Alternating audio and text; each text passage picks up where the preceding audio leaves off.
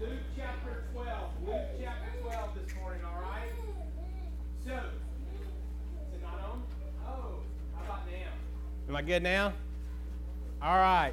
So, we're in Luke chapter 12 this morning. Okay, so we've been talking about for the last few weeks what it means to have a transformational life. In other words, scripture tells us that when we give our life to Christ that we are a new creature in Christ, all right? Everything old is passed away and all becomes new. The problem for us is we tend to hold on to things. There are aspects of our life which we like. There are aspects of our life which we want to control. There are aspects of our life which are very difficult for us to give up. So we've been spending the last few weeks talking about those different things. We've been talking about holding on to our own talents, okay? God gives us abilities and we hide those abilities. We don't use those abilities fully for his kingdom.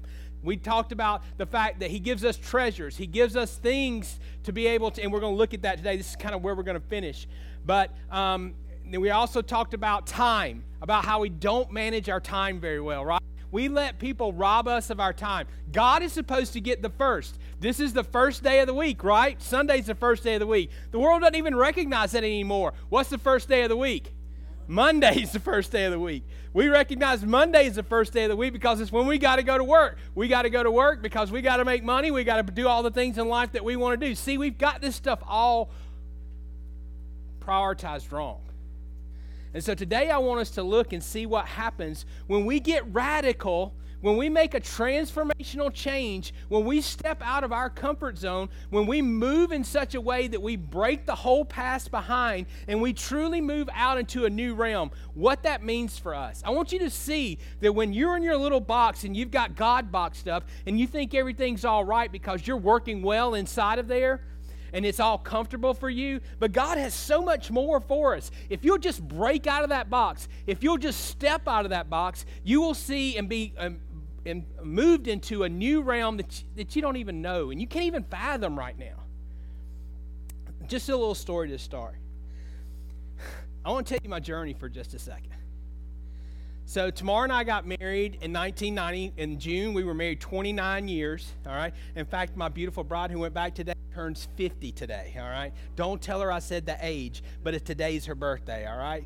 All right. So she's. Um, but we've been married for 29 years. So when we got married, um, she didn't marry a pastor. I mean, we met at the Baptist Student Union at our college, but she wasn't marrying no pastor. She's like, You're going to get a real job, man. You're going to support me. You know, this is how this works. And so that all worked fine for the first few years. And then we went back home to the church that I grew up in, and that's where we started. And so as we started there in that church, um, I got involved and she got involved in the student ministry. We were just workers. Next thing you know, somebody didn't want to teach Sunday school anymore, so I became a ninth grade Sunday school teacher, ninth and tenth graders. And so next thing you know, we were going on some retreats and some trips and things like that. Well, then the student minister left it had been like the third one that they'd had in like five or six years. So they asked, they said, Tim won't go anywhere. He'll never do anything. So we'll ask him to be our student minister. So they did. And so bivocationally, I went from a Sunday school teacher to going on trips and doing things like that to being the stu- student pastor. All right, that was in 93. So by the time we get all the way to 97, when I felt like that God had called me in the ministry full time, I'm in the ministry full time. Tamara's married to a pastor then. She had no clue. And so, see, I just kept stepping out of boxes, stepping out of boxes from being just someone who was watching on Sunday mornings to, yeah, I'll teach a Sunday school class. And then from teaching a Sunday school class, yeah, we just need somebody to look after the students down there, Tim, make sure they don't break anything. To the next thing you know, God started working in me. And I, I can remember vividly going on a retreat with students and feeling the Lord calling me out of where I was working full time, company truck, all my benefits in a ministry. And I came home and told Tamara, I think I told you guys this here once before. I told Tamara, and she goes, Well, he ain't told me that. and I'm not joking. For the next year and a half, we went through all kinds of issues with my job, and not with our marriage, but just the struggle of moving from where we were and where we were comfortable. How are we going to pay for things, Tim? How are we going to live our lives? How, how's God going to take care of us? This is not who I married, Tim. This was not how this is supposed to be, Tim. To all of those discussions, to where I am now. We planted two churches, and now we're here. So God has moved us all over in all kinds of different areas, doing all kinds of different things. See, this is what God will do if we will allow Him to do it. And what I want you to think about today is how can God radicalize my life? Not in a bad way, not the way that we think in culture today, radical, but I want you to think if I am generous, if I am generous with my time, if I am generous with the talents that God has gifted me, and if I am generous with the treasures in which He's entrusted to me, and I am generous with the passion to which He has given me something. Because there's passion in our lives about something. There's something that we're passionate about. I don't know what yours is. I know what mine is, but I don't know what yours is. If you allow God to, to get inside of that passion in your life, He will transform it and He will make it radically new. So, this morning, this is what the passage talks about. It starts off with a warning. The warning is one of life's dangers, okay? Luke chapter 12, verse 15, he said, Then he said to them, Beware and be on your guard against every form of greed. For not even when one has an abundance does his life consist of his possessions. Because you know what? I'm going to I'm going to go on a limb here. I'm going to say that everyone in this room lives comfortably. Maybe not to the measure in which you want to be comfortable. I'm not saying about your wants, but I'm saying you're comfortable. And the reason I can say that with all kinds of just, just knowing in my heart that that is true is because even the poorest people in this country live better than 90% of the world. Do you know that?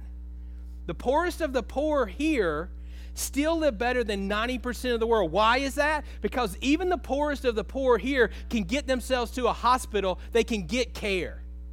Someone else in another country can't even get that.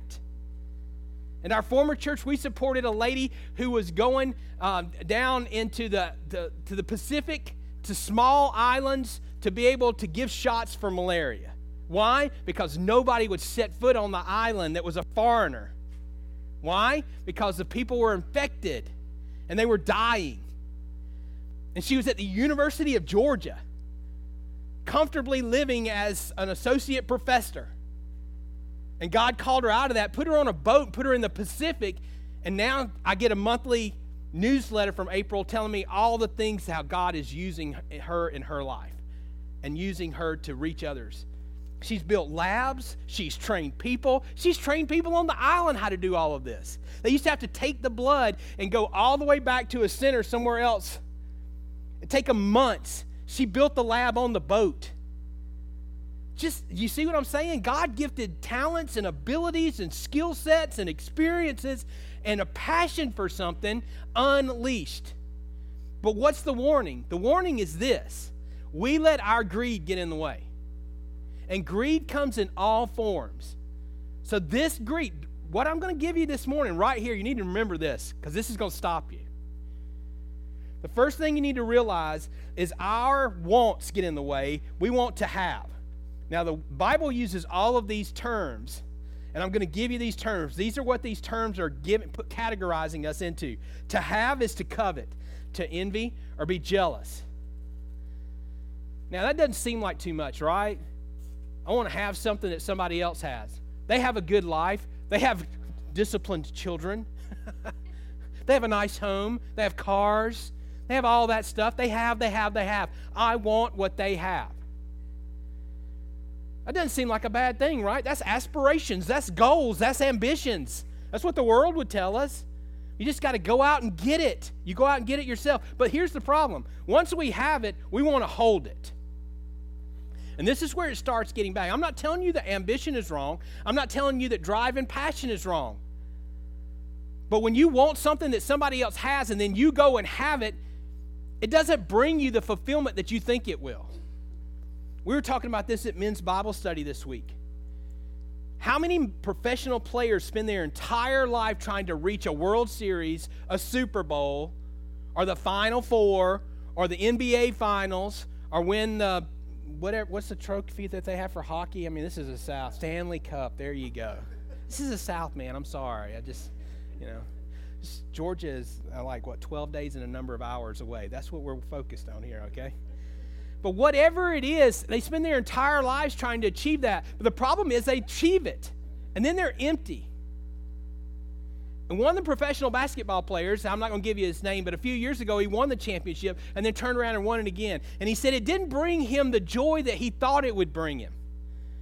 Because at 30 something years of age, he'd achieved everything that he set out for in life. And that was the top of his goal. What was he going to do now? Just sit back and do nothing? See, we have a hard problem and a hard time going from these aspirations and these goals to nothingness. So, what we do is we look to hold on to those things. And when we hold on to those things, they become our idols. And whatever we idolize, we worship.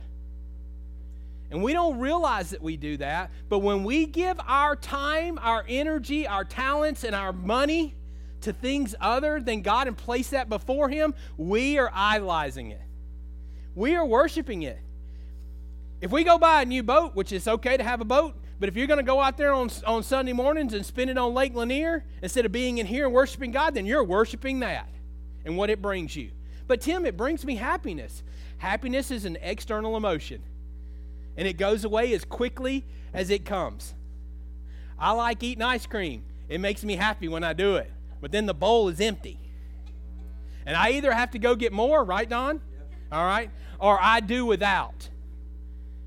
And if I sit there and I and fulfill my happiness, I get what? Fatter. I'm not going to say fat. I'm just going to say fatter. Do you get it? If we start pumping all this stuff in and we hold on to it, we hold on to it. It has effects on us. And it becomes an idol. And it becomes something that we worship. It becomes a routine that we have to have. So to have, to hold, and then we start to hoard. I mean, you ever watch these TV shows? You ever watch those hoarding TV shows? It's scary, isn't it? It is. You, have you been down in your basement lately? Yeah, man. We just moved, so I had to go down in our basement. Yeah, yeah. Yeah. I got a jack down there, and we've talked about that. It's a floor jack that my dad died in 1995. I haven't jacked up a car since 1995, but I have moved that floor jack like five times. And it's still sitting in my new basement. So if you need to borrow a jack, call me. I can work that out for you. Because I got one that I ain't using. We store it. We store it. We store it right? So it becomes something that we hoard. The, the terms that are used in Scripture for this is avarice, stingy, control. None of you are control freaks, are you? I like that new commercial, right? And they, they put those things on your car now to, to monitor your driving so that they say that they can give you a better rate on your car insurance. I'm like, I'm never putting one of those on my car, man, because my rates will go through the roof think I read two red lights just getting here, but there's policemen here. Maybe I didn't. All right. But if I had one of those, my rates would be through the roof. They're not, but there's a commercial about this woman. She goes, "Don't mess with my discount." Do you remember that? It's the new one that's out there. So she's like, she all these different things. What? So that why? So that she can save some money. You can save all the money that you want but it is a tool. Do you get that? Money is a tool. The resources that you have been given by God physically are a tool. The amount of time that you've been given on this earth is a tool. And if you don't use it properly, you are wasting it. If you want to find out what happens if you waste it, go look go listen to the sermon last week. God will take it away. Take it away. We don't think he will, but he will take it away. He'll take away your passion for something. I can't tell you as a younger man how much time I spent playing golf. My son in law and I moved a bunch of truckloads worth of stuff last week 15 truckloads of stuff. That wasn't even our furniture. That's how much we're carrying around. 15 pickup trucks, pickup truckloads worth of stuff in a basement that I'm trying to sort through that I'm carrying from place to place. And he said to me, How many sets of golf clubs do you have? I guarantee you, I have four sets of golf clubs, My wife has three sets of golf clubs. Go ask Tamara Hunter when the last time she played golf was. Probably before children, BC. That's what it's called in your life, before children. AD is after death, right? And when you had them. I'm just kidding because part of you just dies. I'm just kidding. I'm just playing. That's where that comes from. You thought it was from when the Lord. No, I'm just playing. It was. So I got like six sets of golf clubs. I'm left handed. You can't just like go give those things away. Nobody wants them. It just doesn't work unless I'm behind a tree. I can't use it, you know. How much do I play golf now? I play about one time a year. My first church plant, I probably played like four times a week. Three, four hours a day to play a round of golf. How much time of my life did I spend doing that? Do you get what I'm talking about? If it's not producing the fruit, God takes your passion away from it or for it. I'm not too bad. I can go out there and probably still shoot in the high 80s or low 90s, and I don't even play. But the passion for it, I'm going four hours out in that sun at my age, hauling that around, walking. I ain't walking. I'm paying for a golf cart, man. I probably need a stretcher if I even have to walk from the cart path. You know what I mean? So my passion has changed. All this goes through a different filter and a different evaluation. Are you getting it? Don't hoard these things. Don't try to hold on to these things. The last thing is this once we have it, once we hold on to it and hoard it, then we begin to hate it.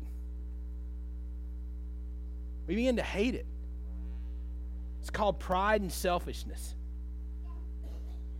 We begin to hate the very things that we used to do this for. We begin to hate it.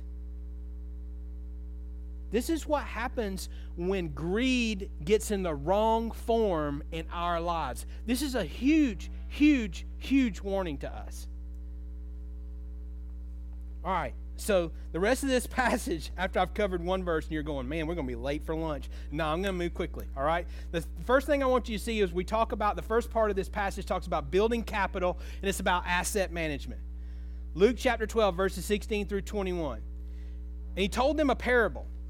The land of a rich man was very productive, and he began reasoning to himself, saying, What shall I do since I have no place to store my crops? And then he said, This is what I will do I will tear down my barns and build larger ones. And there I will store all my grain and my goods. See, he's following this pattern right here. Do you get it? He started producing something. He got really, really good at it. He starts to what? Give it away? No. He starts holding on to it. Now he's going to build bigger barns and he's going to what? He's going to hoard it. And I will say to my soul, Soul, you have many goods laid up for many years to come. Take your ease, eat, drink, and be merry. But God said to him, You fool, this very night your soul is required of you.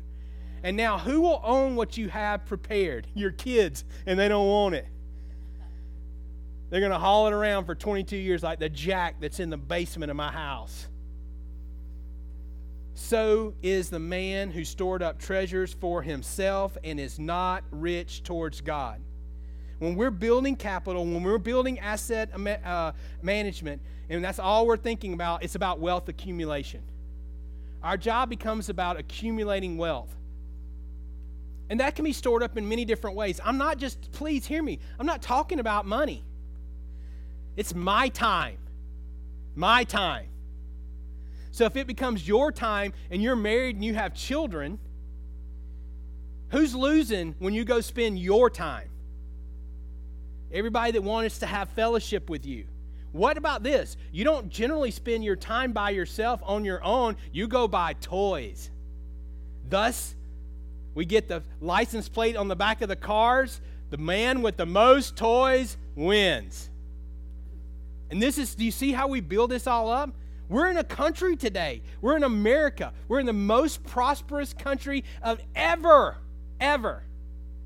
And if people just tithe to a church, gave their 10%, which God asked them to give, we could wipe out world hunger if the church would do the right thing with that money. But you know what we give? We give 1.5%. Between 1 and 2%. That's five times or more, five to eight times more that could be given just to give a tithe.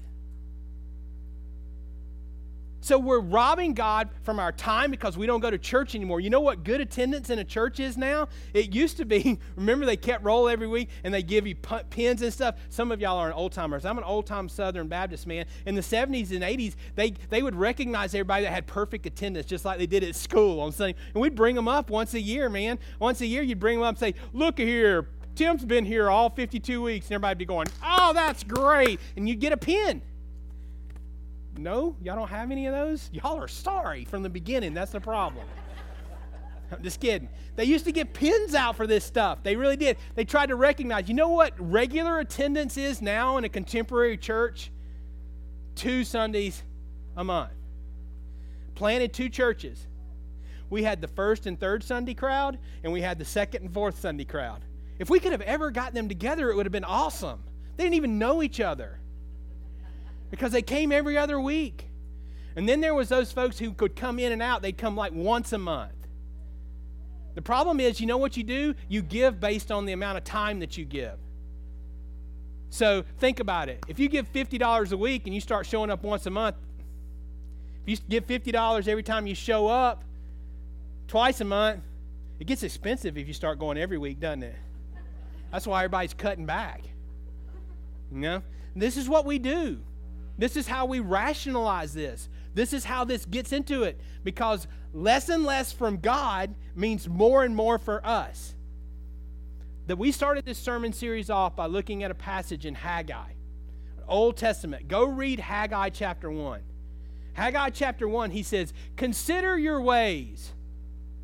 You build all these great houses, but my house lies in ruins because my house lies in ruins, you're going to accumulate and then you're going to have holes in your pockets and I'm going to blow it away. We live in the most prosperous country ever in the history of all mankind, and yet 70% or greater spend all of their money and are living on credit or one paycheck away from losing all kinds of stuff. Why?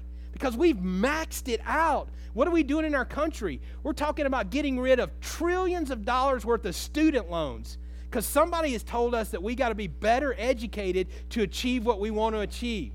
I'm not telling you to be stupid. I'm telling you you can do that, but what about having to go in and working for it? Or taking the time to work your way through college?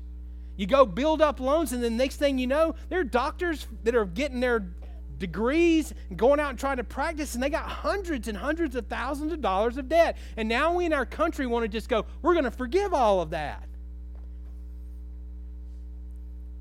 Do we get this? This is what we do. Why? Because we think somebody has told us that this is the way that this is supposed to be done. And in the church, we should know better. The Lord's telling us we should know better. But yet we pile this all up. And then we want the Lord to come along, and because we get in desperate shape, measures, place in our life, and we go, Lord, make this all go away. Make this all go away. Or we go, Lord, I've made a big mess. Come along and bless this somehow.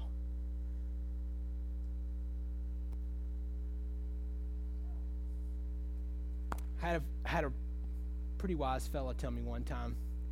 He said, if you're digging a hole, put down the shovel. So if you're digging the hole and you're making one deeper for yourself, all you got to do is what? Put down the shovel. Stop digging. Stop buying into this form of reality that everybody says is what you got to have to make it work. You don't have to have. Matthew 6, 19 through 21 says this Do not store up for yourselves treasures on earth, where moth and rust destroy, and where thieves break in and steal. But store up for yourself treasures in heaven, where neither moth nor rust where thieves do not break in or steal. You know, sometimes in ministry, there's really not a great way to evaluate whether you've been effective or not. So the other day, I, I was having a woe is Tim moment. And I was like, you know what? I hate to tell y'all this, but I've been like through 25 worship leaders in my ministry. I mean, it's just like they're, you know, I just kind of go through them, you know. Um, so I've had a lot of worship leaders, but I started looking up my former worship leaders, and at least three of them right now are pastors. I'm not saying that they graduated. What I am saying is, is that I was able to pour into them for a period of time, maybe not very long, but some and now God has moved them out of the box that they were in, and He's moved them to something else. And I started thinking to myself, you know what? I don't know the way, I don't know a way to truly evaluate. I appreciate you guys when you tell me that I mean something to you, but I don't know what that means. I really don't. And so when when I sit here on Sunday mornings and I'm sharing with you, there's a lot of me and a lot of time that I feel like that I'm just going Bleh! You know, I'm just like telling you stuff about my life and, and I'm telling you stuff and I'm like, this is having no effect. Just leaving a spot on the floor. It's going in one ear and out the other. It's like you talking to your kids. Are you listening to me? Come on, grab it. Are you here? Are you here? Are you present? Yeah, they are grasping it. Yeah, I know you are grasping it. Piece by piece. And by the way, it's not me, it's the Spirit of God. He opens your ears and He opens your eyes. I don't know what your life is like. But I do know this. If we spend all of our time trying to store up for treasures here, all we're going to do is end up leaving them to someone else. But if I invest my life in another person for the kingdom of God, then they invest their life into someone else then they invest their life into someone else. Go read 2 Timothy chapter 2. Paul tells this to Timothy. He says, Timothy, go find someone that will pour that you can pour your life into that will pour their life into someone else. So that's four generations of discipleship because Paul is telling Timothy, who he's poured into, and he's telling Timothy to go find somebody but he said, just don't find anybody. Go find somebody who's willing to pour their life into someone else. That's four deep right there. If every single one of us found one person to pour our lives into for the kingdom of God, and we did that under the auspices of this type of discipleship, and there's 65 people here today, the effectualness of that is over 250 people. Just on this level. If they take it to the next level, it's going to be thousands. If they take it to the next level, it's going to be tens of thousands. If they take it to the next level, it's going to be hundreds of thousands. This is where we are. This is understanding this. So here's the second part of this don't worry about wealth accumulation and your personal assets and that equaling your network. Worry about resource allocation, kingdom assets, and that equals your net worth. What if you use the resources that God gives you and He allocates those to you through talent, through time, and through treasures, through passion, and He gives those to you? He's just given it to you. He's poured something into you. You're teachers, right? Some of you are teachers. So go pour yourself into somebody else. Policemen, pour yourself into somebody else, other officers, other families. Whatever it is, go find someone to pour your life into positively for the kingdom of God. Why? Because someone is poured into you. Someone is poured into you. Brother Paul knows one of my former pastors. Brother Claude Heelan was pastor at Mars Hill Baptist Church for years and years and years. He came right after my parents were married, which would have been in the late 60s, and he was there in the 70s the whole time I grew up, all the way into the early 80s, and he became an associational missionary. I went to school with his kids. He poured into my life. J.B. Reese was another. He came after him, and he had me in my high school years. And I can remember as a 16 year old going into my pastor's office and I'm going, I think one day God's going to make me a pastor. make me. you know what I'm saying? He's like going to make me be a pastor. I'm scared half to death. It didn't happen when I was 16 or 17 years of age. It happened years and years later. But he encouraged me. He discipled me. He poured into me. Do you have people like that? I'm giving you names. In my life, are there names in yours? Where someone, maybe it's a coworker, talks about Jesus all the time to you, and you can go and confide in them, and you can have conversations with them. Maybe it's a friend. Maybe it's your parents. I don't know who it is, but we need to start thinking about the, the allocation of our resources. Luke chapter 12. I've skipped the verses, I'm going to give them to you now. Luke chapter 12, verse 22, 23, and then we're going to skip down and look at 30 through 34. He said to his disciples, For this reason I say to you, do not be worried about your life as to what you will eat, nor your body, or as to what you will put on. For life is more than food, and life and the body more than clothing. For all these things the nations of the world eagerly seek. But your Father knows what you need. He knows those that you need these things. But seek his kingdom, and these things shall be added unto you. Do not be afraid, little flock, for your Father has chosen gladly to give you the kingdom. Sell your possessions and give to charity. Make yourselves money belts, which do not wear out, an unfailing treasure in heaven, where no thief comes near nor moth destroys. For where your treasure is, there your heart will also be. Matthew 6, 21 through 24 says this For where your treasure is, there's your heart will also be. No one can serve two masters, for either he will hate the one and love the other, or he will be devoted to one and despise the other. You cannot serve God and wealth. Do you see what I'm talking about there? To have, to hold, to hoard, to hate. How did our world get to where we hate each other? We got to where we hate each other because hate is the absence of love. Love only comes from God. Scripture says that. True love only comes from God. The fake love is lust. If we lust after the things of this world, then we get on this path. If we truly love, then we're going to overcome the hate in this world by not being hateful, by loving those who the world hates, by being something different. We're going to take the resources that God has given us and we're going to learn to love. This is one of the coolest things. I'm going to give you all this. This is closing. We're going to get to lunch and we're going to be on time. Hang with me.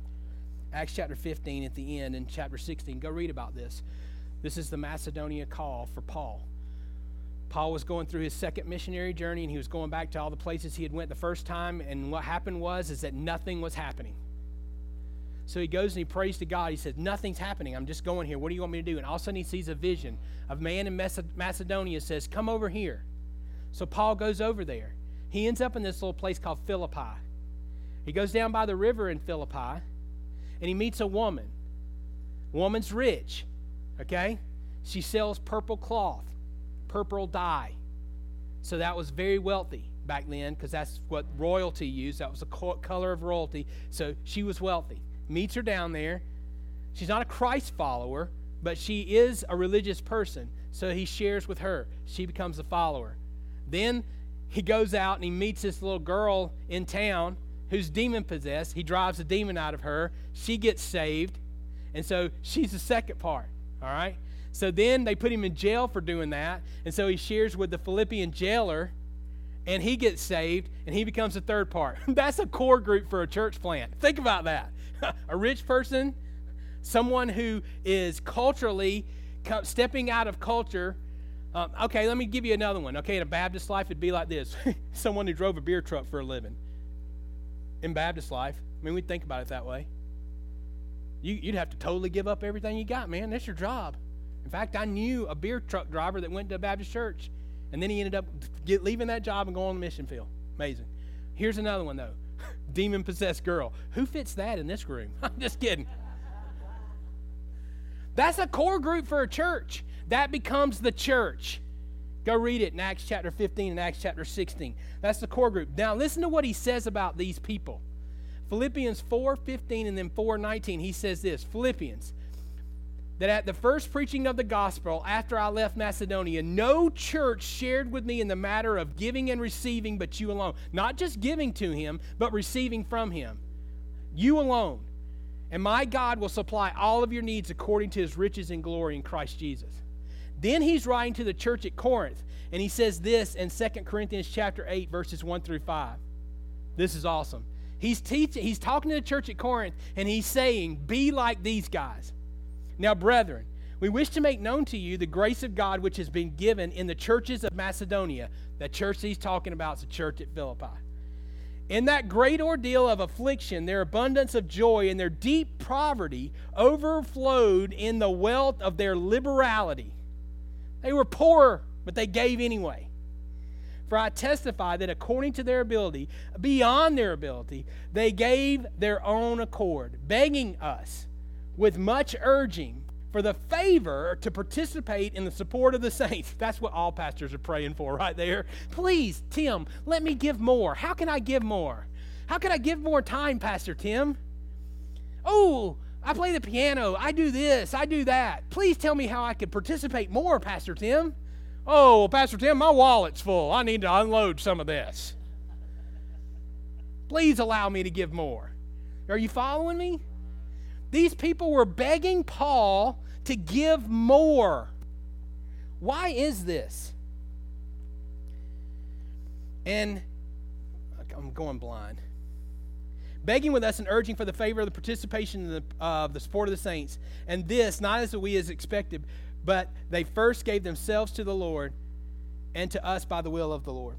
All right, go and continue reading on in, in 2 Corinthians chapter 9. This is close. He says this. He basically, this is what I'm telling you. You cannot outgive God. The more that you give to God, God has all the seed you will ever need.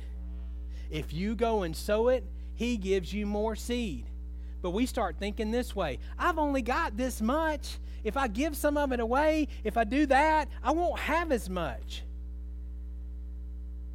Because we only think finitely. God is infinitely.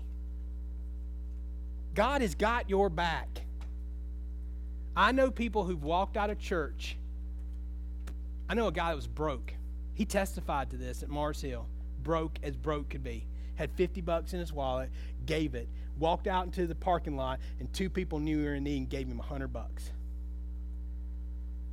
That's God. There's no way around that. He did what? Go read what the Lord said about the widow and her mite. She threw it in, it was all she had. He said, She will be remembered forever for doing this. And she has given more than anybody else in this room because she gave it all.